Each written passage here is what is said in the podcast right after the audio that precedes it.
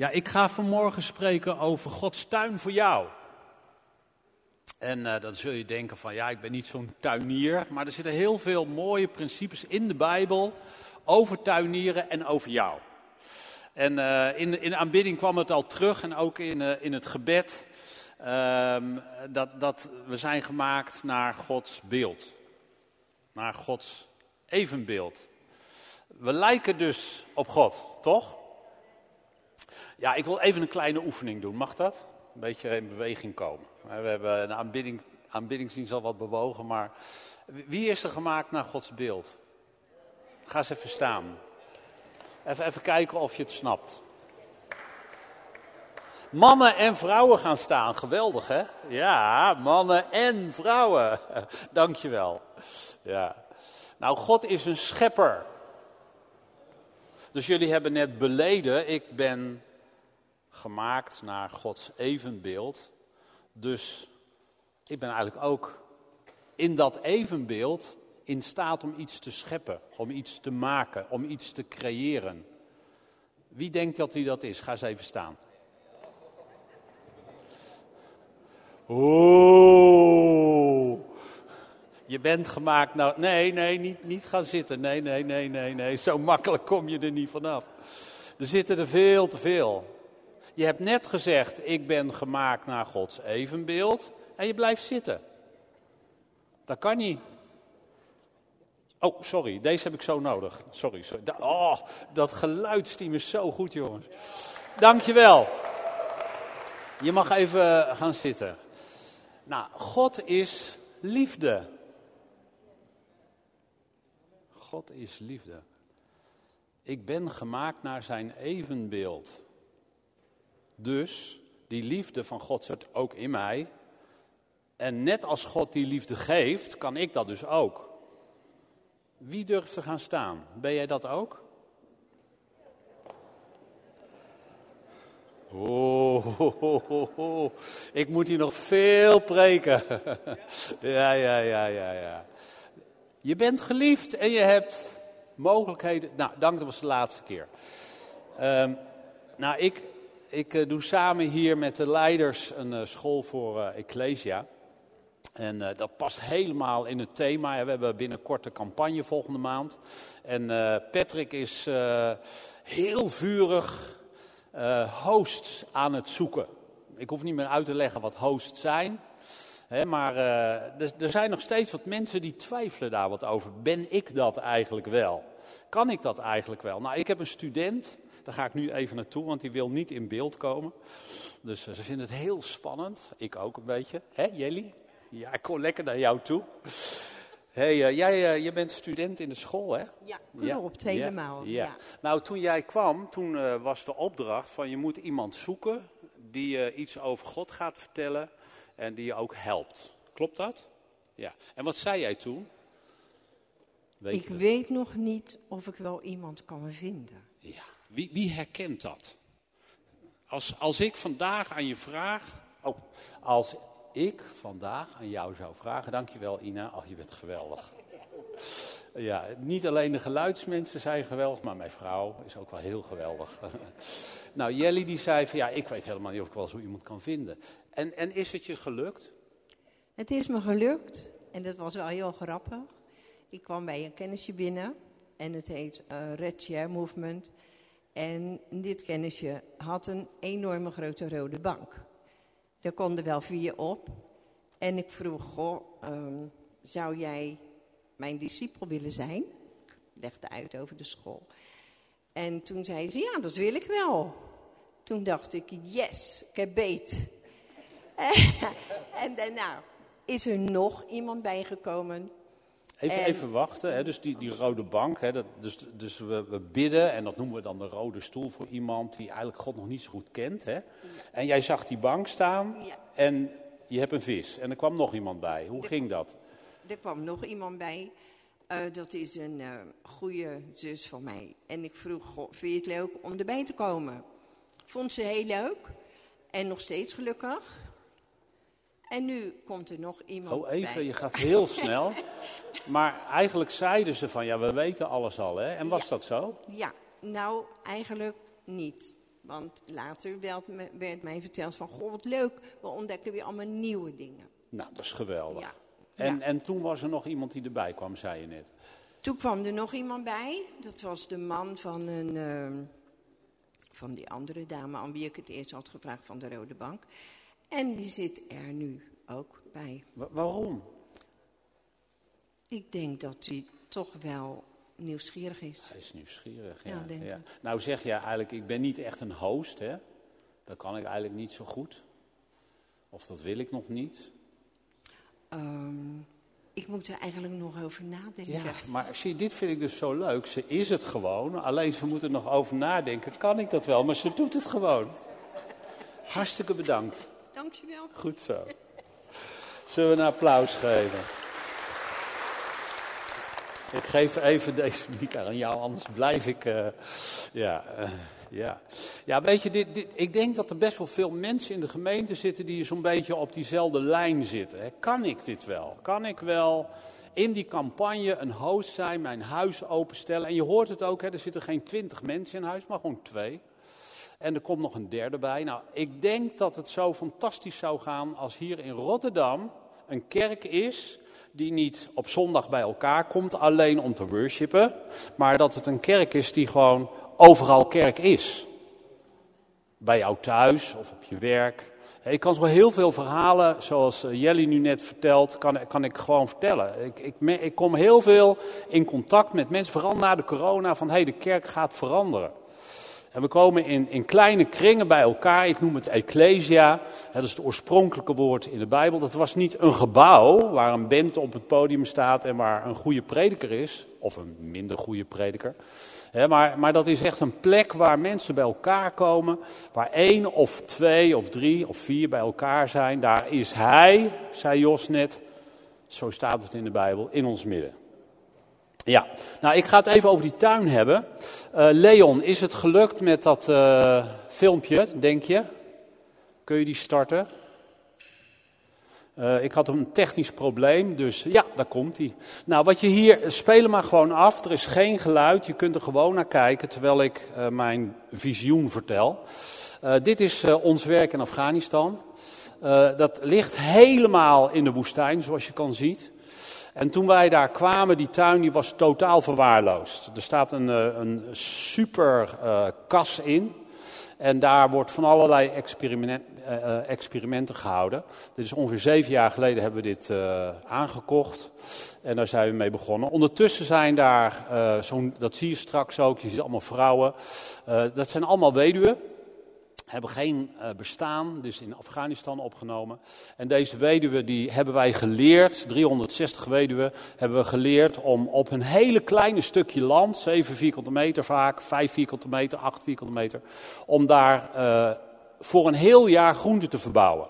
Er is heel veel ondervoeding in Afghanistan. En dit is het thema van mijn preek. Is dit mogelijk? En dat is mogelijk, want die weduwen nu onder de Taliban weten hoe ze een tuin moeten managen. Hoe ze voeding moeten creëren voor hun gezin. Want ze mogen niet buiten komen, ze mogen niet de straat op. Maar ze kunnen wel in hun tuintje gewoon iets verbouwen. Daarnaast hebben we 120 boeren op een andere manier tuinbouw geleerd. En een van de producten die we onder andere ook produceren zijn pinda's. Nou, pinda's zijn heel erg goed voor je. Dat wist ik allemaal niet. Maar daar zitten heel veel gezonde stoffen in. En het Rode Kruis gebruikt onder andere een product dat heet RUTF. Ready to Use Therapeutical Food. Ik heb het goed onthouden. En daar kun je in 6 weken tijd een ondervoed kind mee gezond maken. Nou, dat is onze insteek in Afghanistan, dus om dat te doen. En de visie is om 5 miljoen ondervoede kinderen gezond eten te geven dat ze naar school kunnen. Dat is eigenlijk een beetje waar we op insteken. 5 miljoen kinderen. Hè, dus dat is veel te groot, dat snap je. Maar het zijn wel kinderen die doodgaan als er niemand is die ze helpt. Nou, terwijl die dia of die film afspeelt, ga ik een visioen vertellen. Dus dit is echt gebeurd. Dus waar ik over praat, je moet niet denken, het is een prediker die kletst maar wat. Nee, dit zijn principes die doen we op plekken waar het eigenlijk niet kan. En dat komt omdat ik geloof dat ik geschapen ben naar Gods beeld. Dus ik ben iemand, het is geen trots, het is gewoon wat ik geloof. Ik ben iemand, ik kan iets doen wat in de natuurlijke wereld bijna niet voor mogelijk is. Omdat ik naar Gods beeld gemaakt ben. En dat ben ik niet alleen, jullie zijn gaan staan, de meesten van jullie zijn gaan staan met de belijdenis, ik ben gemaakt naar Gods beeld. Ik heb kracht in mij om iets te zaaien wat uiteindelijk op zal komen en goed en rechtvaardig en vrede zal brengen. Daar zijn wij voor gemaakt. En dat is niet alleen voor apostelen of predikers, dat is voor iedereen. Want het zaad van Gods geest is in jou geplant. Dat heb je ontvangen, dat zit in je. Dus je kunt van een dubbeltje, hebben we het gisteren over gehad, een kwartje worden. Menselijkerwijs, als ik een dubbeltje ben, kan dat niet, want ik ben een dubbeltje. Maar met Gods natuur kun je iets in jezelf, waar je voor gemaakt bent, worden.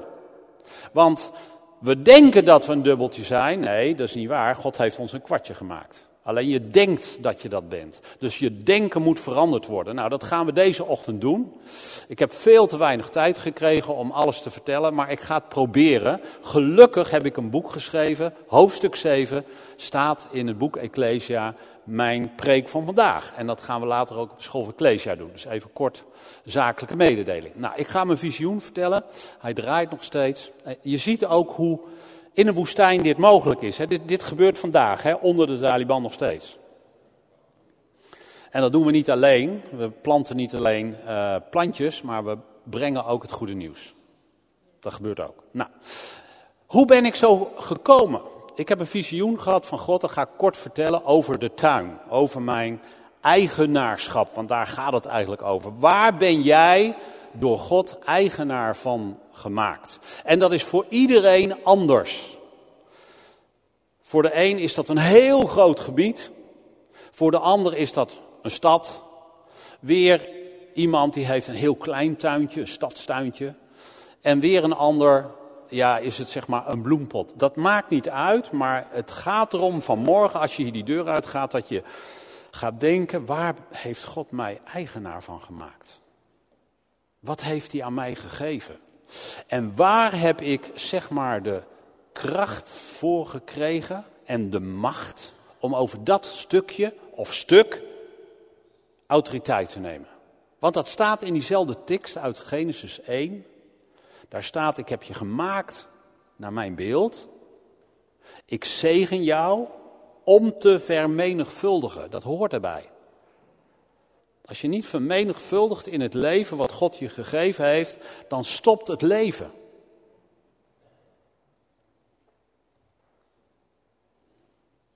Hoor je dat? Leven is om door te geven. En dat bedoel ik niet alleen in het natuurlijk met baby's krijgen. Gelukkig zijn er hier een aantal mensen die dat begrepen hebben. Maar je moet er wat voor doen om te vermenigvuldigen. Anders gebeurt het niet. Het gaat niet bovennatuurlijk. Je moet stappen zetten. Nou, daar gaan we het over hebben. Nou, dat visioen waar het bij mij begonnen is. Ik was net voordat ik naar Afghanistan bezig was ik aan het bidden. En ik kreeg een heel duidelijk visioen. Dat is een beetje een Bijbels visioen. Ik zag mezelf naar een nieuwe stad verhuizen.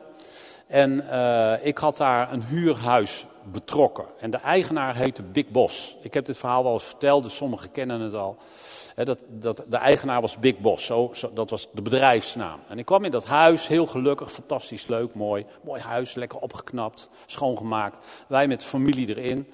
En een leuk plein, allemaal aardige buren. En op een gegeven moment, na een week of 6, komt de auto van Big Boss het pleintje oprijden. En daar komen 2 hele grote gespierde mannen aan. En die kloppen op de deuren. En je ziet daar wat tumult bij zo'n deur, bij de buurman. En ze gaan naar binnen. Nou, en toen zag je ze weer naar buiten komen. Buurman rood gezicht. Ik denk, wat is dit? En in dat visioen zag ik dat ik een paar weken later ook de bus van de Big Boss voor de deur kreeg. Ze bonsden op de deur en ik wilde zeggen ho, ho, ho, ho. Maar de luisterden ze helemaal niet. Ze liepen zo door. De keuken in, pakten koekjes, koffie, gingen even zitten.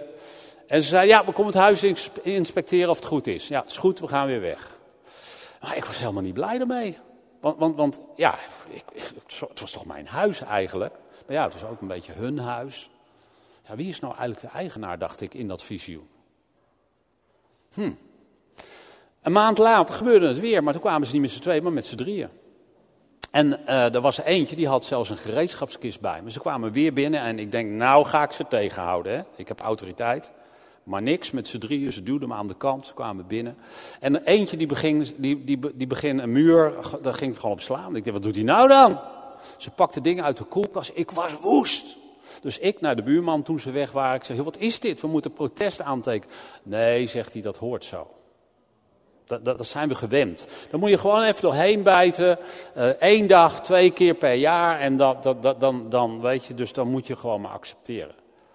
Dat wil ik helemaal niet accepteren. Nou, mijn vader kwam net die week daarna in het visioen. En hij zag dat ik loeiboos was. Hij zei, waarom ben je zo boos? Hij zei, nou ja, dit en dit is gebeurd. Zegt hij, kom op, we gaan het veld in. Er is een groot veld achter die woonwijk. En we gaan het veld in. En hij zegt, kom, we gaan knielen. In dat visioen knielde ik naast mijn vader.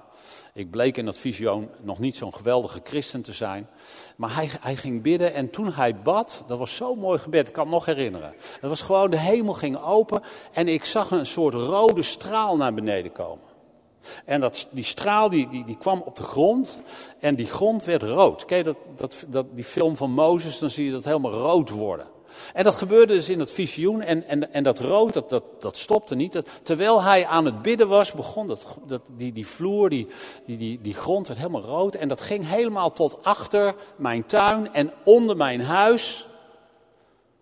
En toen zei mijn vader, wie is eigenlijk de eigenaar van de grond? Ja, dat is een man die woont ergens in Australië, heel ver weg. Maar ik heb gehoord dat hij volgende week in Nederland is. In dat visioen bezoek ik met mijn vader de eigenaar van het land. Dus niet de Big Boss, die had het huis gebouwd, die beheerde de huizen. Maar het land onder het huis, dat was van die belangrijke persoon uit Australië. Dus ik vertelde dat verhaal van dit gebeurt en dit gebeurt. Hij zei, ik geef je een brief, ik zet mijn stempel erop en als ze weer komen laat je het zien. Dus wij naar huis, mijn vader ook naar huis, ik was alleen. En ja hoor, 2 maanden later kwamen ze weer. Ik had de brief op de kast liggen. En ik was bloedzenuwachtig. Ik dacht, wat gebeurt er? Waarom ben ik zo zenuwachtig? Ik was echt gespannen. Ze stapten de auto uit en ja hoor, ze kwamen naar mijn huis. Weer gereedschapskist, grote 3 sterke kerels. Wilde doorlopen, ik zeg, ho, pakte de brief. Ik zeg, wil je dit eerst even lezen? Oh, even de baas bellen. Hij belt de baas. En ze draaien om en ze rijden weg. Want degene die het landeigenaar is, is uiteindelijk de baas. Dat begreep ik. Dus ik naar alle buren toe. Ik zeg, joh, ik heb hier een brief voor je als ze komen. En het werkte voor iedereen, niet alleen voor mij. Ik werd wakker. En de Heer sprak die hele week over dat visioen nog steeds eigenlijk. Hij zegt, Piet, als je gewend bent dat het zo is. Laten we zeggen, als ik gewend ben dat ik een dubbeltje ben. Dan ben ik dat gewend. Als ik gewend ben in armoede te leven, in Rotterdam-Zuid is veel armoede, dan ben ik dat gewend. Als ik gewend ben dat er constant geweld is, gisteren weer een enorm incident, ook in Rotterdam, 2 keer op het nieuws jullie hier in Rotterdam. Geweld. Dood. Ja, dat zijn we gewend, hè? Dat zeggen mensen over de stad. Dat kan alleen veranderen als we weten wie de echte eigenaren zijn. Ik praat tegen jullie als gelovigen. Als je dit niet weet, dan ga je de stad niet veranderen. Dan kun je wel bidden, oh Heer, red de stad. Maar de Heer zegt, ja dat wil ik. En ik ben op zoek naar een eigenaar. Aan wie kan ik dit toevertrouwen? Goed, dat is even het begin. We gaan even kijken naar 3. Er staat een PowerPoint op, Leon. En daar heb ik 3 foto's. Kijk, daar zijn ze al. Ik zou willen vragen of je even heel kort met je buurman of buurvrouw wil vertellen wat je op dit plaatje ziet. En van wat voor persoon zou deze tuin beheren? Wat zou je van die persoon denken? Gewoon even kort, even 1, 2 minuten. Ziet er, ja.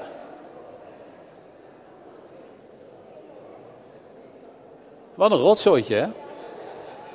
Ja. Ik liep vanmorgen de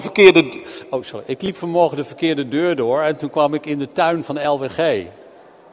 Weet je hoe die eruit ziet? Niet? Weet je dat? Die zit hier achter, hè? Zo daar, ja. Nou, goed. Jullie hebben erover gehad. We gaan naar de volgende dia.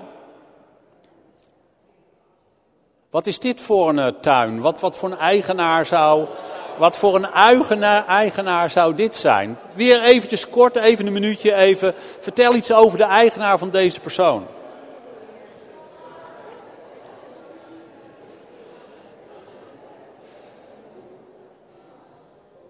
Wat kun je zien? Wat denk je van de tuinier? Top, hè? Ja. En de laatste, we hebben er nog één. Die is in Frankrijk genomen. Oh. Als je in Frankrijk rijdt, dan denk ik gelijk aan Corinne. Ja, dan denk ik, ja, overal zonnebloemen. Hè? Je bent ook zo'n zonnebloem, dus ja. Ja, prachtige velden. Wat zou de eigenaar van dit veld, wat zou dat voor iemand zijn?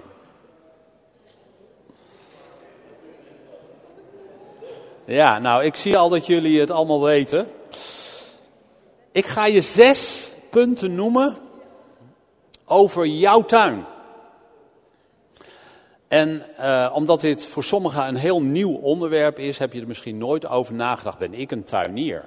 Nou, het gaat meer over het geestelijke principe, want in de Bijbel komen we het heel veel tegen, allerlei principes over tuinieren.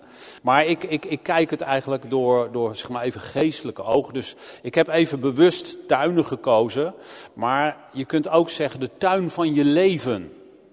God geeft iedereen een stuk gebied. Ik noem me even mijn gezin. Mijn gezin is mijn tuin. Als ik vader word, er zitten een paar jonge vaders hier, een paar jonge moeders, hè, dan wordt een kindje geboren. En eigenlijk is die familie jouw tuin. En je kunt er iets mee doen zoals de eerste dia. Niks. Je kunt gewoon alles wat opgroeit laten opgroeien. Of je kunt er iets mee doen zoals de tweede tuin. Je maakt een plan, je gaat zaden planten, er komen prachtige groenten te staan. Dat kan ook. Dus toen ik onderwijzer werd, zag ik dat als mijn tuin. Mijn klas was mijn tuin. Dus elk kind was voor mij zeg maar een plant die ik moest verzorgen. Die moest ik onderhouden. Die moest ik voeden en beschermen. Dat staat in Genesis 2. God geeft de tuin aan Adam en Eva. En hij zegt, zorg voor deze plek. Bescherm het. Zorg dat het gaat vrucht dragen en gaat vermenigvuldigen. Dus eigenlijk alles waar God ons mee maakt, zeg maar, dat zijn zaden die in ons hart zitten waar we wat mee kunnen doen. De grote vraag is, hoe zorg ik ervoor dat het tweede plaatje, kun je die nog even pakken, dat dia hiervoor. Ja, hoe kun je er nou voor zorgen dat jouw tuin er zo uitziet? Juist, opruimen. Ja. Nou, ik ga even de allerbelangrijkste noemen, die ik nog veel belangrijker vind dan opruimen. Dat is, je moet weten wie je bent. Je moet weten wie je bent. Dus als je denkt, dus als je zelf een soort vuilnisbak bent van allemaal spullen die erin komen, dat is wie je bent. En zo denk je ook over jezelf. Niemand houdt van mij, ik kan niks. Weet je, als er moeilijke dingen komen, loop ik weg. Dat is identiteit. Maar als je door Jezus veranderd wordt in je denken, gaat Jezus in jou komen, steeds meer en meer krachtiger in jou komen. En dan gaat Hij jou van een dubbeltje een kwartje maken.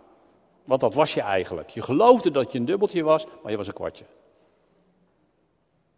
En dat ben je gaan geloven. En daarom doe je niks. Of weinig. Maar als je in Jezus gaat wandelen, met Jezus gaat wandelen, dan ga je ook ervaren wat je eigenlijk bent. Of wie je eigenlijk bent. Wat voor een tuinier je bent. En bij mij is dat zeg maar gegaan van één persoon. Jelly is een mooi voorbeeld. Dank je, Jelly. Van, kan ik dit wel? Maar je hebt het wel geprobeerd. En dat is precies wat er gaat gebeuren als je gaat ontdekken wie je bent. Ik hou al die 6 punten vrij kort, het moet eigenlijk veel uitgebreider. Maar ik wil voor iedereen wat hebben. Ja, hier zitten mensen die weten prima wie ze zijn. Maar er zijn er ook een paar die moeten daar echt aan werken. Dat jij in Jezus bent in staat om iets te doen. Nou, die tuin die je net zag in Afghanistan. Ik had opdracht gegeven om dat project te starten. En een paar andere projecten. En dat kostte totaal 400.000 euro. Nou, dat is best wel een groot bedrag. Ik weet niet of jij dat op je bankrekening hebt staan. Ik niet. En mijn bankrekening was in die tijd misschien 1.000 euro. En ik wilde best wel wat investeren, maar niet, dat bedrag heb ik niet. Dus ik zat in het vliegtuig en we hadden gezegd, in geloof, hè, dat kom je heel veel tegen vanmorgen in mijn preek, je moet een stap zetten. Dus in geloof heb ik een stap gezet. Ik zeg, we gaan het doen. Jullie gaan op zoek naar land. Ik ga op zoek naar geld. Dat was een beetje de deal. Dus hun moesten wat doen. Ik moest wat doen. Stap zetten. En ik zat in het vliegtuig met mijn vriend Theo. En hij zegt, hoe gaat het met je, Piet? Ik zeg, het gaat heel slecht. Waarom gaat het slecht? Ik zeg, ik denk dat ik God niet kan vertrouwen. Ja, dat is... ik ben een christelijke leider, ik spreek in heel veel landen, ik sta op podia en ik zeg tegen mijn vriend, ik denk dat ik God niet kan vertrouwen. Waarom niet? Ik zeg, nou, ik weet niet waar ik die 400.000 euro volgende week vandaan moet halen. En hij had het ook niet. Dus we hebben een uur fantastisch gepraat, allemaal teksten uit de Bijbel en God kun je vertrouwen en zo. Maar op de een of andere manier viel het kwartje niet. Heb je dat ook wel eens, als het te groot is, dat je denkt van hoe gaat dit, hoe kan dit? En het gesprek was fijn, maar ik had nog steeds dat vervelende gevoel in mijn buik. Ken je dat? Dan voel je dat God iets zegt, maar je denkt niet dat je het gaat doen. Dus ik heb wel ja gezegd, maar eigenlijk voel ik diep in mijn binnenste nee. Dus ik zat in dat vliegtuig, en ik zette aanbiddingsmuziek even op mijn oren. En de Heer zei tegen mij, Piet, vertrouw je me? Nee, ja, dat had ik eigenlijk al gezegd, nee. Ik ben heel eerlijk, hè? Dus de echte christelijke leiders zullen dat nooit zeggen. Maar 400.000 euro is echt veel, jongens. Dat is een huis. Ja, als je naar de bank kan gaan, maar geen bank gaat mij 400.000 euro lenen voor zo'n project. Afghanistan, nee, dat doen we niet. Daar wonen terroristen, dat doen we niet. Dus de Heer vraagt mij, vertrouw je mij? Ik zeg, Heer, ik vind het heel moeilijk om u te vertrouwen. Want ja, in het verleden is het ook wel eens fout gegaan. Had ik ook een project, kwam het geld ook niet, moest ik stoppen. En toen zegt hij, Jezus woont in je. Oké. En? Die vertrouwt mij wel. Ja, dat is uw zoon. Pakken jullie wat ik zeg? Jezus in mij is de Zoon van God. Hij zegt, dat is alles wat je nodig hebt. Hij vertrouwt mij. Shake hands. Geef hem een hand. Jij hoeft mij niet te vertrouwen, hij doet het. Pak je wat ik zeg? Nee. Het vertrouwen van Jezus woont in mij.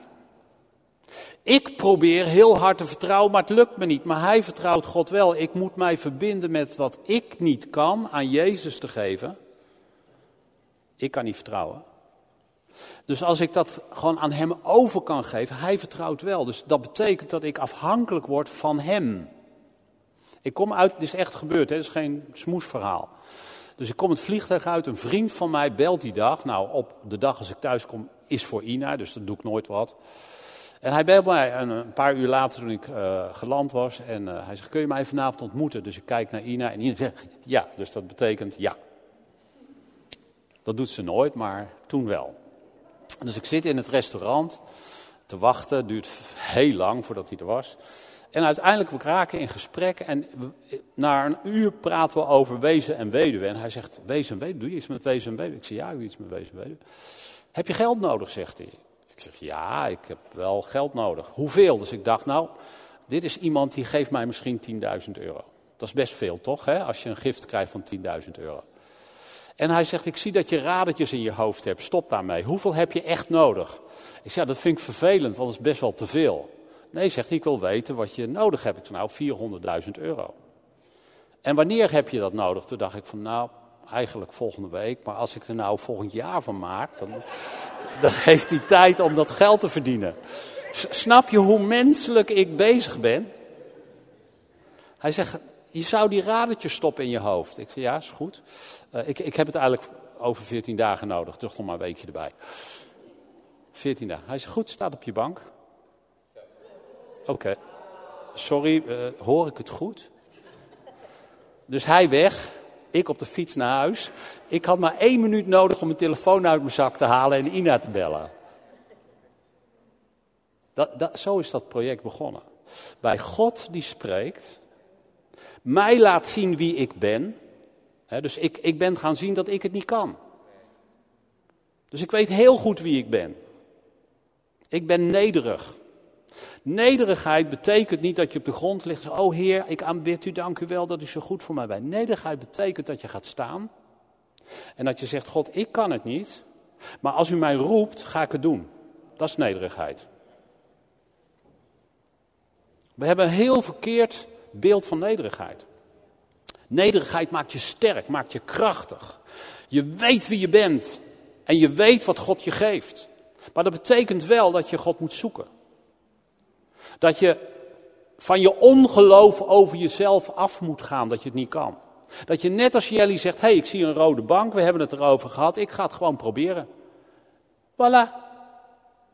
Ze denkt niet dat ze al host kan zijn, maar ze is het gewoon. En heel vaak gaat het zo, ook in mijn leven. Ik doe een stap en ik doe iets wat ik denk eigenlijk niet te kunnen en het gebeurt. En God zegent mij. God geeft me de kracht. God geeft me de aanmoediging. Nou, ik ben al veel te lang over punt 1 bezig. Ik sla de Bijbeltekst even over, goed? Die staat ergens in de Bijbel. Het tweede, dat heb ik net ook verteld. Hè, bijvoorbeeld in Handelingen 16 vers 9 en 10, toch nog even wat christelijke teksten erdoorheen. He, dus daar staat op een gegeven moment zit, wie was het ook weer, Paulus, die krijgt een droom en God zegt, steek over. Ken je dat verhaal? Ga naar Macedonië. Nou, ik heb dat niet zo heel vaak, dat ik een droom heb, maar ik heb een paar keer heel duidelijk in mijn leven zo'n moment gehad. En ik heb gezegd dat ik onderwijzer was. Dat gebeurde ik zat toen in een Pinkstergemeente in Den Bosch. We hadden een jeugdgroepmeeting. En ik was altijd bezig, ik wil zendeling worden. Maar het lukte niet. En Ina die vond er nog niks om echt het buitenland in te gaan. Dus we hadden daar discussies over gehad. Dat waren we soort gestopt. Ik weet nog, op de jeugdgroepavond was het, geloof ik. En ik kreeg zo'n klein stemmetje van de Heer. En die zei, jouw klas is jouw tuin. Je klas is je tuin. Zo zei hij dat niet precies, maar in de context van deze preek. Je klas is je tuin. Ik gaf les op een christelijke school, school met Den Bijbel. Maar ik zag mijn klas nooit als mijn tuin, dat was mijn werk. Daar verdiende ik mijn geld mee. En dat moest ik erbij doen, zodat ik 's avonds in de kerk de dingen kon doen die ik eigenlijk graag wilde doen. Maar toen ik zag, hey, dit is mijn tuin. En ik wist ondertussen wie ik was een zoon van God en ik had een erfenis gekregen, dat die kinderen waren eigenlijk mijn erfenis. En ik begon heel streng voor mezelf elke dag naar dat tuintje te kijken wat in mijn handen was. Mijn gezin werd mijn tuin. Dus ik ben heel duidelijk bezig gegaan met mijn gezin, met mijn kinderen, om te laten zien wat het koninkrijk van God was. Later heb ik 's nachts een droom gehad dat God sprak over Afghanistan. Daar heb ik 30 jaar over gedaan om daar te komen, maar uiteindelijk ben ik er gekomen. Dus ik geloof dat God iedereen een plaatje kan geven hoe die tuin eruit komt te zien. Nou, ik heb ook die zonnebloemen bewust even gekozen. Er zijn hier mensen in de zaal die hebben een specifieke plant van God gekregen. Misschien bijvoorbeeld ouderen. Of kinderen, of drugsverslaafden, of mensen die denken dat ze arm zijn en daar niet uit kunnen komen. Dat is een specifieke tuin. Dus deze mensen hebben verstand van, zo plant ik zonnebloemen. Met die mensen moet ik zo omgaan. Ik weet totaal niet hoe je zonnebloemen moet planten, maar ik weet wel hoe ik een tuintje moet verzorgen. Maar niet hoe ik zo'n zonnebloemenveld kan doen. Dus God heeft voor elk mens een soort aparte tuin waar je voor mag zorgen, die je mag ontwikkelen, die je mag vermenigvuldigen en mag beschermen. Iedereen. He, Ina die werkt in de apotheek, dat is haar tuin. Dat doet ze ook echt geweldig. He, zij voelt ook de verantwoordelijkheid, want Autoriteit en verantwoordelijkheid heeft God bij elkaar gebracht. Dus als hij je een baan geeft, dat is niet om geld te verdienen, nee, dat is je tuin. En dan krijg je autoriteit om het leven door te geven. Dus je moet weten wie ik ben en wat is mijn tuin of mijn akker. Nou, ik ben erachter gekomen dat elk stuk land, elke tuin die God geeft, daar zit een illegale bewoner op. Als je kijkt naar het kruis, dan zie je eigenlijk, hè, wij denken heel vaak, daar worden onze zonden vergeven. Daar worden wij genezen. Daar wordt de vloek verbroken. Maar het kruis, voor mij is eigenlijk het meest belangrijke, dat God in de hemel zocht op aarde een persoon, bijvoorbeeld Abraham, om dat wat in de hemel is op aarde te brengen. En dat gebeurde later in het Nieuwe Testament, zoals met Abraham, de zegen kwam via hem, gebeurde dat met Jezus eigenlijk ook. En God kon niet een rechtvaardig persoon vinden op dat moment, dus hij zond Jezus als perfect voorbeeld, om dat wat in de hemel is, op aarde te brengen. Nou, in Jezus, die nu in ons woont, gebeurt hetzelfde. Dus als ik in Jezus ben, ben ik eigenlijk het verbindingspunt van de hemel naar de aarde. Dus God zit daar met een voorraadkast, met allemaal dingen die hij wil geven op aarde, maar hij zoekt iemand. In dit geval ben ik dat. En als ik dat gebied inneem, het eerste wat Jezus deed was Satan verslaan. Kennen jullie het verhaal? Lukas 4. Wie ben jij, zei Satan, als jij de zoon van God bent, doe dan dit. Nou, wat is zonde? Heel simpel, luisteren naar de verkeerde persoon. Luisteren naar de verkeerde stem. En Jezus wist dat. Hij ging niet zondigen. Hij ging zich niet bewijzen. Kijk, dat kan ik wel even doen, dan kan ik aan jou laten zien dat ik de zoon van God ben. Waarom deed hij dat niet? Want hij wilde niet luisteren naar die verkeerde stem. Doordat Jezus niet luisterde, had hij de totale autoriteit, kracht en macht van God in zich. En daardoor werd Satan verslagen. Daardoor werden ziektes genezen. Daardoor werden demonen uitgedreven. Daardoor werd brood vermenigvuldigd. Dat kwam alleen maar omdat hij gehoorzaam was aan de stem van de Vader. Dus als je tuin weet, ga dan het gebied in. Ontdek wie de illegale eigenaar is. Dan weet je ook wie je moet verslaan. Want daar krijg je mee te maken. Nou, ik heb in islamitische landen gewerkt, nog steeds. Ik weet wie de illegale eigenaar is. En wat mensen ook geloven, ja, eigenlijk is God veel sterker. Dat weet ik. Als ik dat land inga, weet je wat ik dan doe als ik het vliegtuigtrapje afkom? Zo, Heer, dit is voor uw koninkrijk. Ik zet mijn voet daar neer. Ken je die tekst? Jozua 1, vers 8 en 9. Zet je voet daar neer. Als ik onderwijzer ben in mijn klas, 's ochtends vroeg, dit is het koninkrijk van God. Dit is mijn tuin. Elke illegale eigenaar die mijn kinderen terroriseert, gooi ik eruit. Dat ga ik ze niet vertellen, dat is mijn geloof. Als ik ergens kom, als ik naar Rotterdam toe kom, kom ik met dat geloof. Het heeft niks met trots te maken, gewoon weten wie je bent. Die autoriteit hebben wij. En zeker met de campagne die gaat komen, geloof ik dat er een paar enorme bolwerken gaan vallen. Bolwerken die in de hoofden van mensen zitten, waardoor ze maar niet vrijkomen. Waardoor de kerk, hij begint nu weer lekker wat voller te worden. Maar ja, weet je, als Gods geest dat bolwerk verbreekt, gaan mensen hier huilend binnenkomen. Ze vallen op hun knieën om hun zonde te belijden, want die verblinding is weg. Maar dat doen zij niet, dat doen wij. Wij hebben autoriteit om de illegale eigenaar weg te sturen. En dan het vierde punt vind ik eigenlijk... Goh, ik ben helemaal de tijd kwijt. Even gauw kijken hoor. Even. Ik moet stoppen. Kom ik nog een keertje terug? Ja. Maar dat is te laat, Patrick. Dat is alweer 3 maanden laat. Maar welke stappen moet je zetten? Dus dat is echt superbelangrijk. Het is niet alleen de vijand wegsturen, want dat heb ik geleerd. Heel vaak doen bidders dat. Die zijn vijanden aan het wegsturen. Maar we vergeten dat we het land in moeten nemen. Mozes leidde het volk tot aan het land, Maar Jozua, die nam het land in. Hij ging er echt letterlijk in. En dat betekende niet dat hij kon gaan zitten zo, we hebben de vijand verslagen. Nee, hij moest elke individuele vijand verslaan. En dat deed Jezus ook. Jezus ging vijanden verslaan, geestelijke vijanden. Ging het Romeinse Rijk weg? Nee, dat bleef. Die hebben zelfs Jeruzalem veranderd. Want het koninkrijk waar hij het over had, is niet een natuurlijk koninkrijk. Het koninkrijk wordt namelijk in je hart geboren.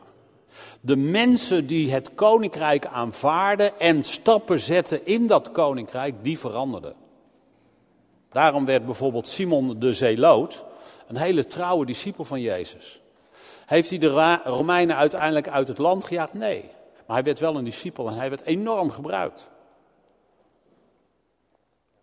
Goed, de twee andere sla ik over, ik noem ze wel even. Een goede tuinman weet dat er seizoenen zijn in zijn tuin. Ik heb nog nooit boeren op de akker voordat de winter begon zien zaaien. Dat doe je niet.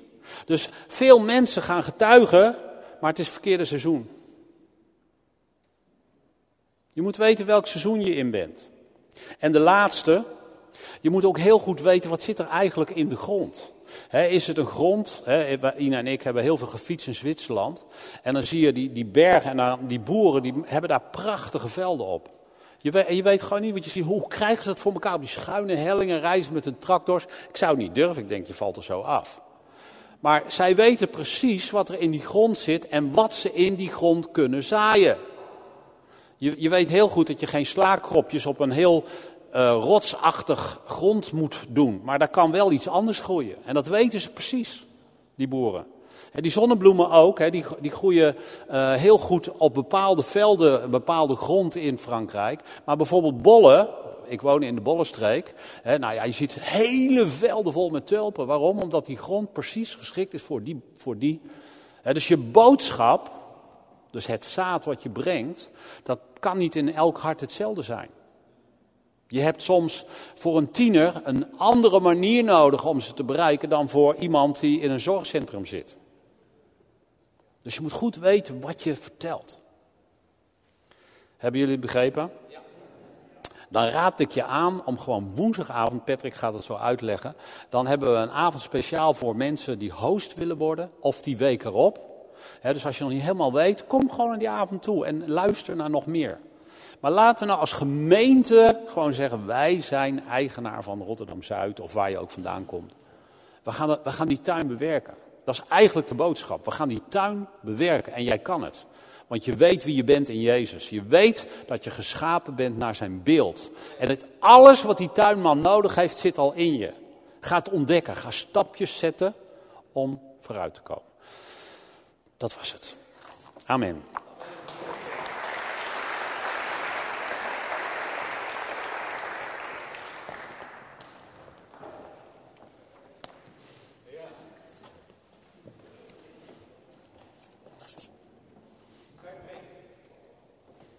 Doet het?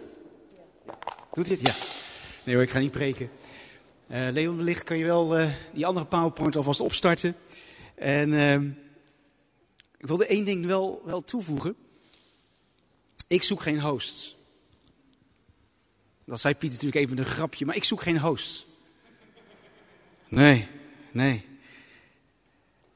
Want het is niet mijn programma. Dit is ook niet mijn kerk. Het is niet mijn organisatie.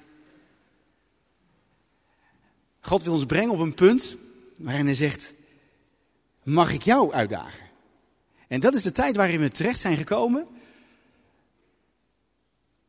God wil jou uitdagen. Gewoon, Jelly, je bent al heel vaak genoemd, maar precies, ik denk dat jij iets meebrengt en hebt laten zien van gewoon helemaal, heel simpel, gewoon jezelf zijn. Niks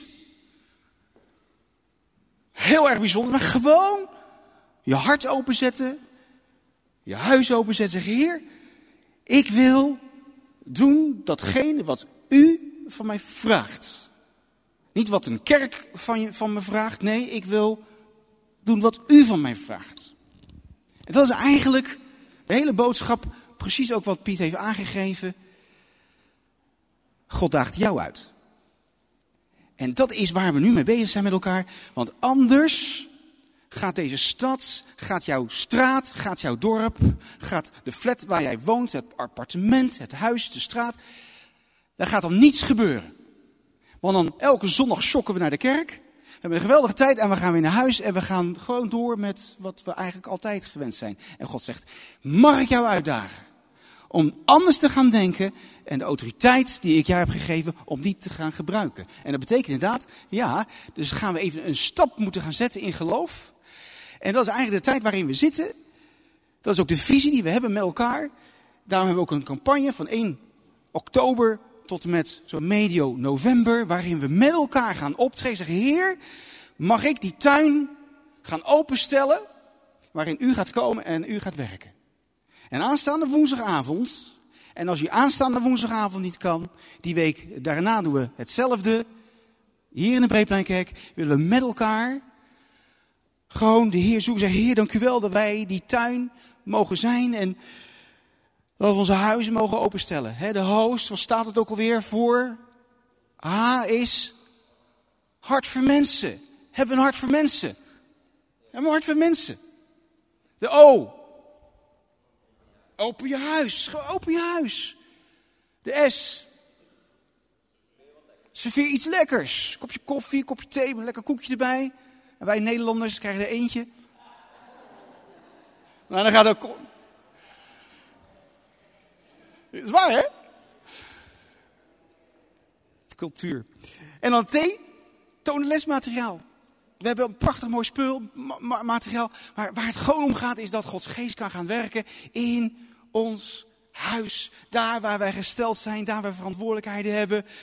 Bewogenheid. Gisteren, en dan ga ik echt stoppen, want dan ga ik... Eén heel kort. En Leon, je mag het opstarten, hè? Die PowerPoint. Gaan we heel snel eventjes door een aantal data's heen. Ik heb nooit echt kunnen huilen voor mijn buren.